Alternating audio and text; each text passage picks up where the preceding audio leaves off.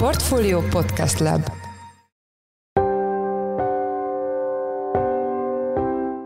Mindenkit üdvözlünk, ez a Checklist, a Portfolio munkanapokon megjelenő podcastje augusztus 12-én pénteken. A mai műsor első részében arról lesz szó, hogy van-e esélye annak, hogy a Balatonnál is megtörténik egy olyan kiszáradási esemény, mint ami most a Velencei tavat sújtja. A legjobb tudomásunk szerint az elmúlt 15 ezer év során, amióta a Balaton létezik, sok minden történt a Balatonnal, de még egyetlen egyszer sem száradt ki ez természetesen nem jelenti azt, hogy ez az elkövetkezendő, nem tudom, 50-100-200 évben nem fog megtörténni, amennyiben az emberek nem lépnek óvatosan, nagyon óvatosan nem lépnek, hogy ezt megakadályozzák. A témával kapcsolatban Tóth Viktor limnológus, hidrobiológus, a Balatoni Limnológiai Kutatóintézet tudományos főmunkatársa volt a checklist vendége. A szakembert arról is kérdeztük, hogy milyen állapotban van Közép-Európa legnagyobb tava, és mit lehetne tenni annak érdekében, hogy minél inkább védelmezzük a tó még megmaradt természeti örökségét. Műsorunk második részében azzal foglalkozunk, hogy elkezdtek megérkezni Magyarországra a Magyar Honvédség új Panzerhaubitze 2000-es önjáró tarackiai. Sokan ezt tartják a világ legjobb önjáró tüzérségi rendszerének, ami ráadásul Ukrajnában most éles bevetésen bizonyít. Hazánk honvédségének megújuló képességeiről és az új tarackokról Huszák Dánielt, lapunk globál rovatának vezető elemzőjét kérdeztük. Én Forrás Dávid vagyok, a Portfolio Podcast Lab szerkesztője, ez pedig a checklist augusztus 12-én.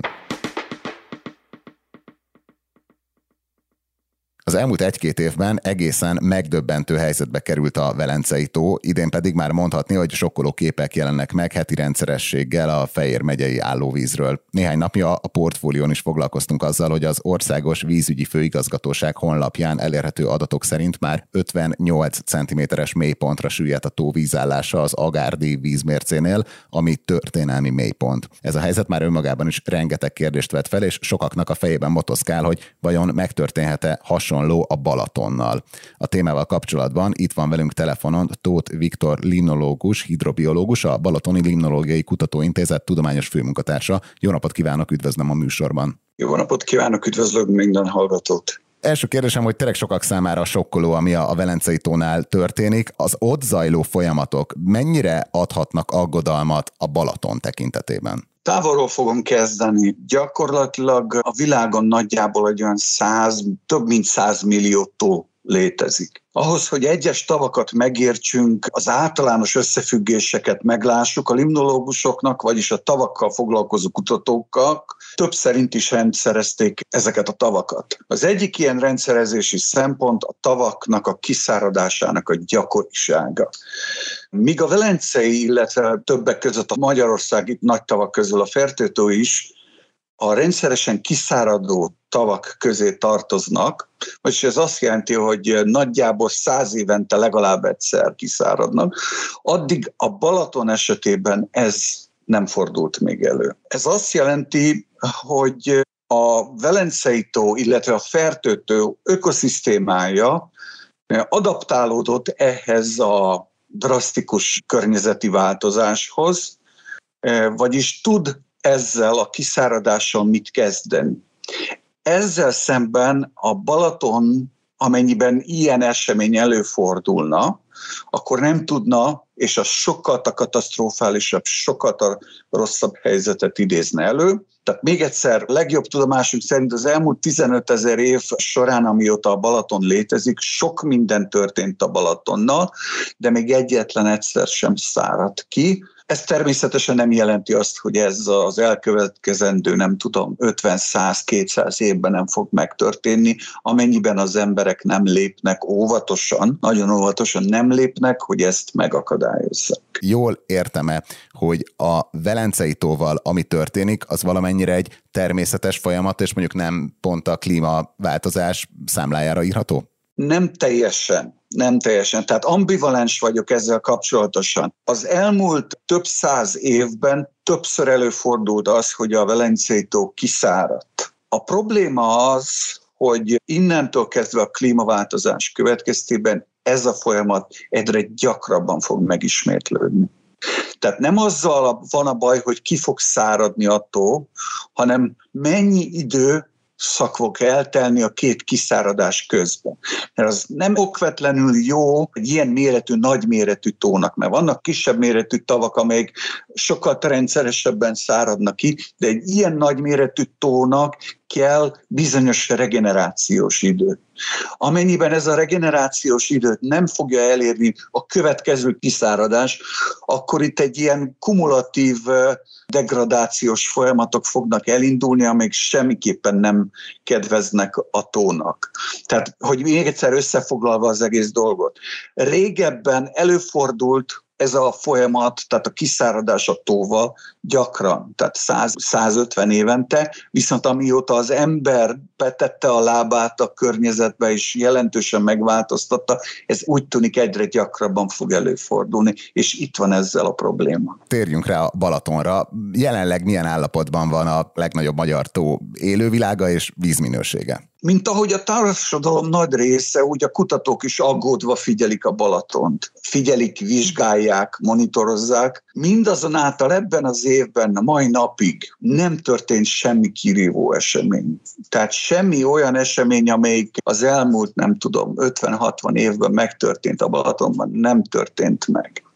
Itt-ott vannak lokális jelentőségi algavirágzások, azonban ezek nem olyan mértékűek, amelyeket aggodalomra adnak okat, ezek jönnek, mennek, lesznek is még ilyenek.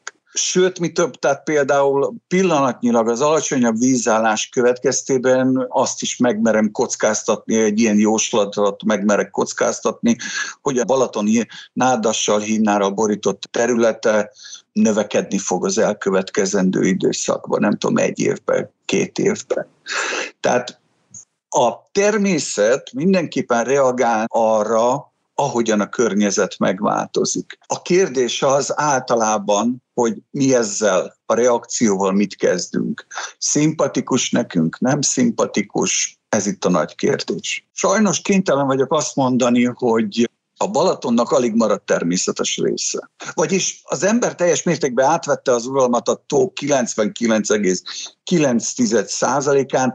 Van talán egy-két hely, amelyik kvázi természetes, ezeket nem fogom elárulni, hogy hol vannak, de nem vagyok optimista. Tehát megtalálják az emberek, és ki fogják használni, megpróbálják átvenni ott is a uralmat. Vannak jelentős különbségek a Balatonon belül. Tehát, hogy példának mondjak, ugye van egy nyugati-keleti felosztása a tónak, ugye a nyugati tórész az elsősorban a történelmi időkben 50-es, 60-as, 70-es évektől kezdődően több tápanyagot kapott, ennek következtében az algásodásra jobban hajlamos, szemben a keleti medencével, amelyik tisztább, inkább hinárban dúsabb vízerre jellemző. És mondhatom tovább, tovább, tehát az északi-déli part közötti különbség, tehát homokos, illetve iszaposabb, illetve a Kisbalaton vizének a bejövetele következtében változó dolgokról. Nagyjából a Balaton 240 kilométeres partszakaszából nagyon-nagyon jó indulattal és kvázi természetes, természetes egybevéve on 110 kilométer. Ez látható, hogy nagyjából egy olyan 40-45 százaléka a partszakasznak mondjuk úgy, hogy természetes, de a problémám ezzel az egésszel, hogy ez a természetes partszakaszok is jelentős mértékben ember által degradálva vannak. Fel vannak darabolva stégekkel, le vannak kopaszítva a nádak, a hinarak ki vannak kotorva, nincs olyan partszakasz, ahol a víz ki tudja tenni azt a szemetet, ami benne. Tehát a szemetet nem emberi szemétre gondolok, hanem például a nádavart, stb. Nem tudja, hová kirakja, mert körbebetonoztuk az egészet. Ebből a szempontból az ember azt mondja, hogy lássuk azt, hogy a 240-ből 110 és még egyszer mondom, ez a 110 ez nagyon jó indulattal. Ez a 110 ez nem egy, nem egy olyan ha az embernek a fele megéget, akkor már az embert intenzív osztályon ápolják. Itt a, a mi esetünkben is talán, talán már elértük azt a szintet, hogy ha nem is intenzív osztály ápolásra, de egy nagyobb-nagyobb gondoskodó felügyeletre rászorulna a tó. Hogyha a Balatont fenntartatóan szeretnénk kezelni, részben a természeti örökség, részben pedig turisztikai kikapcsolódási célból, akkor mik lennének a, a legsürgetőbb, akár szabályozói intézkedések, akár egyéb olyan lépés, ami biztosíthatná a tónak a használhatóságát és a fenntartatóságát? Ez lehet, hogy az én személyes véleményem lesz, nem hiszek a fenntartható ebbe a jelzőben. Nincs ilyen. Akkor azt mondom, hogy mondjuk meg tudjuk óvni a természeti élővilágot, és továbbra is tudjuk használni turisztikai célra. Itt megint ez a két konfliktusos dologról van szó. Vagy az egyik, vagy a másik. A kettő egyszerre nem működik. De hogyha azt mondjuk, hogy legalább ezt az állapotot szeretnénk fenntartani, akkor ha lenne Magyarországon egy erős állami környezet és természetvédelem, az nagyon jó lenne.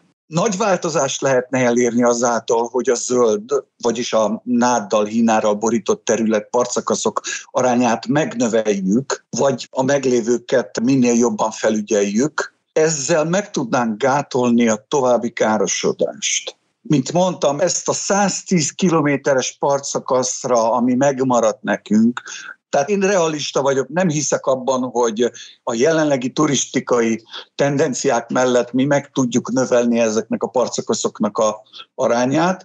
Optimista szemléletem azt mondja, hogy jó lenne megtartani. A nagyon optimista pedig azt mondja, hogy azt, ami megvan, arra még jobban oda kellene vigyázni egy nagyon erős állami környezet és természetvédelemmel. Tehát eh, a nagyon erős, majd hogy nem a katonasság szintén erős. Tehát ami a egyes országokban jelen van, hogy gyakorlatilag eh, a legerősebb hatóság egy országon belül nagyon gyakran a környezet és természetvédelem, az Magyarországon sajnos nagyjából majdnem két évtizedre, mondjuk úgy, hogy egy ideje hiányzik, és ezt a hiányt nagyon meg lehet érezni a környezet ilyen-olyan pusztulásában. Nagyon szépen köszönjük, hogy megosztotta velünk a szakértelmét. Az elmúlt percekben Tóth Viktor, limnológus, hidrobiológus, a Balatoni Limnológiai Kutatóintézet tudományos főmunkatársa volt a checklist vendége. Köszönjük szépen, hogy a rendelkezésünkre állt. Szívesen máskor is. A következő interjút Pitner Gábor, a Portfolio Podcast Lab munkatársa rögzítette augusztus 11-én. Elkezdtek megérkezni Magyarországra a Magyar Honvédség új Panzerhaubitze 2000-es önjáró tarackjai. Sokan ezt tartják a világ legjobb önjáró tüzérségi rendszerének, ami ráadásul Ukrajnában éles bevetésen bizonyít most. A Panzerhaubitze 2000-ről és Magyarország védelmi képességeinek fejlesztéséről kérdezzük Huszák Dánielt, a portfólió globál robotának vezető elemzőjét, aki itt van velünk telefonon. Szia Dani, üdvözöllek a checklistben! Szia Gábor, üdvözlöm a kedves hallgatókat! Kezdjük talán azzal, hogy mi az az önjáró tarack, és milyen szempontból fontos, hogy egy olyan hadsereg, mint a magyar rendelkezzen ilyen képességgel is. Önjáró tarack az egy nagy lőtávolsággal rendelkező, nagy romború erejű főfegyverrel rendelkező indirekt támadásra alkalmas eszköz, amely ellentétben a vontatott tarackokkal képes önállóan pozíciót módosítani, ezért nevezzük ugye önjárónak, viszont mondjuk egy harckocsihoz képest alacsonyabb páncélvédettséggel, viszont sokkal jelentősebb lőtávolsággal rendelkezik. Azért fontos, hogy Magyarország is rendelkezzen ilyen képességgel, mert gyakorlatilag lehetetlen egy haderőt felépíteni csupán direkt támadó képességekkel rendelkező eszközökből, így nélkülözhetetlen komponense a tüzérség, ezen belül az önjáró tüzérség is egy modern haderőnek. A cikkedben a világ egyik legjobb önjáró tüzérségi rendszerének nevezed a Panzerhaubitze 2000-est. Mitől különleges ez a tüzérségi rendszer? Hát több szempontból is különlegesnek mondható ez a fegyverrendszer, mivel egyrészt ugye arról van szó, hogy nagyon jelentős lőtávolsággal rendelkezik, hogy a gyári adatok szerint különféle lövedék típusokkal akár 54 kilométeres távon is képes pontos találatot leadni. Ugye ennek a fegyvernek egy, a fő fegyverzete az egy 155 mm-es L52-es löveg, és önmagában ez a fegyverrendszer még hagyományos DM-121-es lőszerrel képes egy kb. 30-35 kilométeres távon pontos találatot leadni. Ez a pontos találat az azt jelenti gyakorlatban, hogy, hogy egy kb. 50 méteres sugarú körben képes találni egy célpontot, ez tüzérségi eszközöknél rendkívül pontosnak számít, illetve a tűzgyorsasága is jelentősen nagyobb, mint egy kevésbé korszerű tüzérségi eszköz esetében. Arról van szó, hogy ez a fegyverrendszer ez egy percen belül képes körülbelül 10 lövés leadni, illetve alkalmas az úgynevezett burst, vagyis hármas sorozat leadására, és ez azt jelenti, hogy 10 másodpercen belül három lövést is le lehet adni ezzel a fegyverrendszerrel. Hogyha ezeket a paramétereket összehasonlítjuk más járórendszerekkel, például a világ számos országában használt 2S3-as vagy 2S1-es szovjet gyártmányú tüzérségi eszközökkel, vagy akár a régebbi típusú amerikai M109-esen járó taracka, akkor azért elmondható, hogy mind lőtávolságában, mind tűzgyorsaságában, mind mobilitásában a Panzerhaubitze az egy sokkal jobb képességekkel rendelkező eszköz. Ugye például ezek a tüzérségi rendszerek, ezek percenként körülbelül egy kötőjel négy lövést tudnak leadni, így ehhez képest a Panzerhaubitzinek ez a tíz lövéses elméleti tűzgyorsasága, ez igencsak jelentősnek mondható, illetve ezek a tüzérségi rendszerek, ezek alapvetően 15-20 kilométeres, illetve rakétapóthajtású lövedékkel akár 25-30 kilométeres lőtávolsággal rendelkeznek, ugye a Panzerhaubitzinek ennél sokkal jelentősebb a távolsága a maga minimum 30-35 kilométeres távolságával, de egyébként arról is szó van, hogy ez a Panzerhaubitze rendszer az egy elég jelentős részben digitalizált eszköz, tehát míg a régebbi típusú tüzérségi eszközöknél hogy manuálisan kell beállítani a löveget a célra, itt teljes mértékben automatizált rendszer végzi gyakorlatilag a lövegnek a beállítását, a célkeresést. Elvileg úgy működik a dolog, hogy egy ilyen komputerizált rendszeren egyszerűen kijelöli az ember a célterületet, és akkor rá, ráirányítja a fegyverrendszer magát erre a célterületre, van lehetőség ugye a lövedék nyomon követésére, és eznek a rendszernek köszönhetően, illetve képes a fegyverrendszer GPS vezérelt muníciót is útnak indítani azt ugye nem tudjuk, hogy konkrétan Magyarország is rendelkezik majd de ez szükséges kompatibilitású lövedékekkel, és viszont minden esetre azért még ugye ezzel a DM121-es lőszerrel is elég jelentős képességei vannak ennek az eszköznek. Ja, és egyébként nem mellesleg az is elég fontos, hogy, hogy ez egy elég jelentős mobilitással rendelkező tüzérségi eszköz, tehát pár perc alatt gyakorlatilag képes arra, hogy az adott célterületen tűzkész állapotba jön, lead pár lövést, és aztán utána a pozíciót változtat, mielőtt a az ellenséges, akár drónos felderítők észlelik a pontos helyzetét, úgyhogy ezek miatt a paraméterek miatt igencsak jelentős előnyökkel rendelkezik ez a Panzerhaubitze rendszer más tüzérségi rendszerekhez képest. Hány ilyen tarack érkezik Magyarországra, és mindezzel hogyan erősödik, fejlődik a magyar honvédség? Összesen egyelőre 24 darab ilyen önjáró taracka beszerzéséről van szó. A honvédség úgy erősödik, hogy gyakorlatilag visszakapja az önjáró tüzérségi képességét. Magyarország is ugye régebben ezeket a szovjet gyártmányú 2-1-es, 2-3-as önjáró tarackokat használt, illetve volt néhány BM-21 grád rakétasorozatvetünk is, de ezeket a 2000-es évek elejére gyakorlatilag teljesen kivonták szolgálatból úgyhogy most a honvédség nem rendelkezik jelenleg a járatüzérségi képességekkel. Mindössze, ha minden igaz, akkor 12 darab D20-as vontatott tarack látja el a honvédség tüzérségének a, az eszközkészletét. Úgyhogy ehhez képest a modern és ütőképes Panzerhaubicek megjelentése az igen csak jelentős rugrást jelent a honvédség képességeit illetően, de ugye arról is szó van, hogy elképzelhető, hogy emellett majd hosszabb távon még más önjáró tüzérségi eszközök is érkeznek majd Magyarországra. 24 darab löveget azt sokan egy kicsit kevésnek tartanak, viszont talán azt lehet mondani, hogy ezért kezdetnek nem rossz. Ahogy a bevezetőben is említettem, Ukrajnában már bizonyít a Panzerhaubitze 2000-es. Mik a tapasztalatok a fegyver képességéről, mik a visszajelzések róla? Igen, hát ugye arról van szó, hogy az ukrán fegyveres erők az kapott összesen, ha minden igaz, 12 darab Panzerhaubitze 2000-est Németországtól, illetve Hollandiától, és hát eddig úgy tűnik, hogy nagyon-nagyon pozitívak a kezelők tapasztalatai ezzel a fegyverrendszerrel. Számos helyszíni beszámoló, illetve hadi jelentés is számolt ad arról, hogy azért nagyon jelentős erőnyt mutatnak ezek a Panzerhaubitze 2000-esek az orosz akár önjáró, akár vontatott képességekkel szemben. Ugye ezért tényleg itt arra kell gondolni, hogy az, hogy nagyon gyorsan képes ez a fegyverrendszer tűzkész helyzetbe jönni és pontos találatot leadni, és rendkívül nagy lőtávolsággal rendelkezik, ezek mind gyakorlatilag életmentő paraméterek. Gondoljunk mondjuk egy életszagú példára, az van, hogy mondjuk az ukránok felderítenek egy orosz tüzérségi állást, gyakorlatilag képesek arra, hogy bőven az orosz tüzérségi eszközök lőtávolságán kívülről támadást indítsanak ezzel a pozíció ellen, és pár perc múlva, mire mondjuk az orosz tüzérségi állásból oda küldenek egy felderítő drónt arra a helyszínre, ahonnan feltételezik, hogy támadás érte őket, és megpróbálnak tüzet viszonozni, az ukránoknak addigra ezeknek a panzerhaubicéknak már gyakorlatilag az egész területen nyoma sincsen, tehát itt a mobilitás és a tűzerő, illetve előtávolság egy elég ütős kombinációnak tűnik, és hát nyilvánvalóan ezért az látszik a helyszíni beszámolók alapján, hogy az ukrán tüzérek is azt emlegetik, hogy a lényegesen jobb ez a Panzerhaubitze rendszer, mint bármi, amivel korábban dolgok volt. Ugye nyilván ezek elsősorban olyan ukrán tüzérek, akik azért régebbi szovjet típusú tüzérségi rendszereket használtak korábban, tehát maga az orosz haderő is nagy részt ugye ezekre a tüzérségi eszközökre támaszkodik a Donbassban, illetve Ukrajna más területein zajló műveletek során az látható, hogy azért tényleg az orosz fegyveres erőknek a tüzérségi állományon nagy részt mindig 201-es, 203-as önjáró tarackokból, illetve 219-es szinten egyébként a Szovjetunió vége felé, 80-as évek végén készült tüzérségi rendszerre támaszkodnak.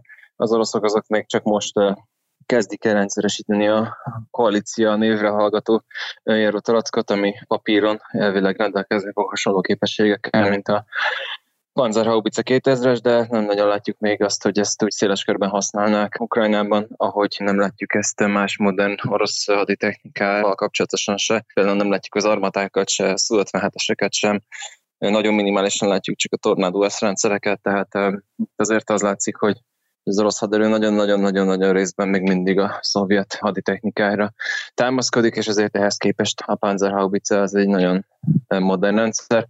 Ugye nem véletlen, hogy még egyet sem tudtak belőle kilőni az oroszok.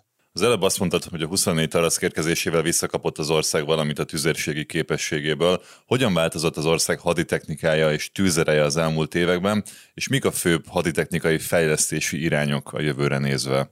Ugye az látható, hogy 2010-es évek közepétől, most ugye a 15-es, 16-os évektől fogva azért egy nagyon átfogó haderőfejlesztési program zajlik Magyarországon, és gyakorlatilag kivétel nélkül minden fegyvernemet, minden képességet jelenleg lecserélnek a volt szovjet eredetű haditechnikáról, de még a 90-es évek elején rendszeresített nyugati dolgokról is sokkal modernebb eszközökre, gondolva egészen mondjuk az egyenruhákból, a gyalogsági felszerelésekből kiindulva egészen a páncélozott járműveken át, a talán hosszabb távon még a egyes légiképességeket tekintve is. Ugye ez a Panzerhaubitze beszerzés, ez csak egy apró eleme most zajló magyar haderőfejlesztési programnak. Tényleg itt, itt teljes gyere lesz, és modernizáció, és, és széles körű beszerzések minden tekintetben. Gyakorlatilag végtelenségig nyúlik a listája az esetleges és már bejelentett beszerzésre kerülő eszközöknek, de ha minden igaz, akkor következőleg a hamarosan megérkeznek a Leopard 2 A7 plusz harckocsik is Magyarországra. Ezen kívül érkezni fognak hamarosan a H225M közepes több célú helikopterek is. Várhatóan hamarosan beérkezik a most még NMS 4x4-esként emlegetett részben gyalogsági célokra használatos páncélozott 4x4-es Embre, illetve folyamatban van ugye több hadipari beruházás is, például az a Lagerszegen a Lynx gyárnak a az építése, ami hamarosan megkezdi működését. Várhatóan ugye a Lynx is maga, mint gyalogsági harcjármű is rendszeresítve lesz a Magyar Honvédségen belül, de egyébként ez egy nagyon hosszú folyamat és nagyon széles körű.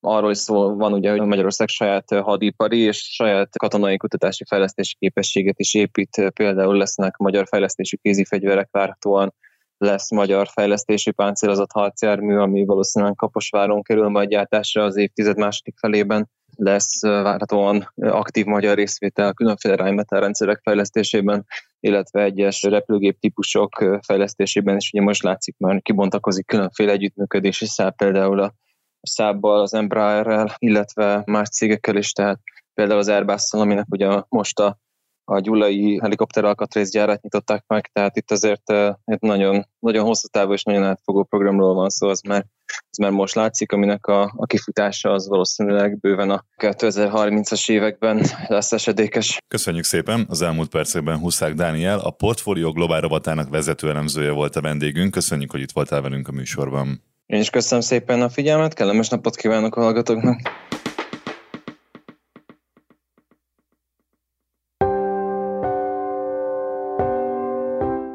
Ez volt már a Checklist, a Portfólió munkanapokon megjelenő podcastje. Ha tetszett az adás, iratkozz fel podcast csatornánkra valamelyik nagy podcast felületen, például a Spotify-on, az Apple Podcast-en vagy a Google Podcast-en. Ha segítenél nekünk abban, hogy minél több hallgatóhoz eljussunk, akkor arra kérünk, hogy értékelj minket azon a platformon, ahol követed a Portfólió Checklistet. A mai adás elkészítésében részt vett Bánhidi Bálint és Pitner Gábor, a szerkesztő pedig én, Forrás Dávid voltam. Új adással hétfőn 5-kor jelentkezünk, addig is minden jót kívánunk, sziasztok!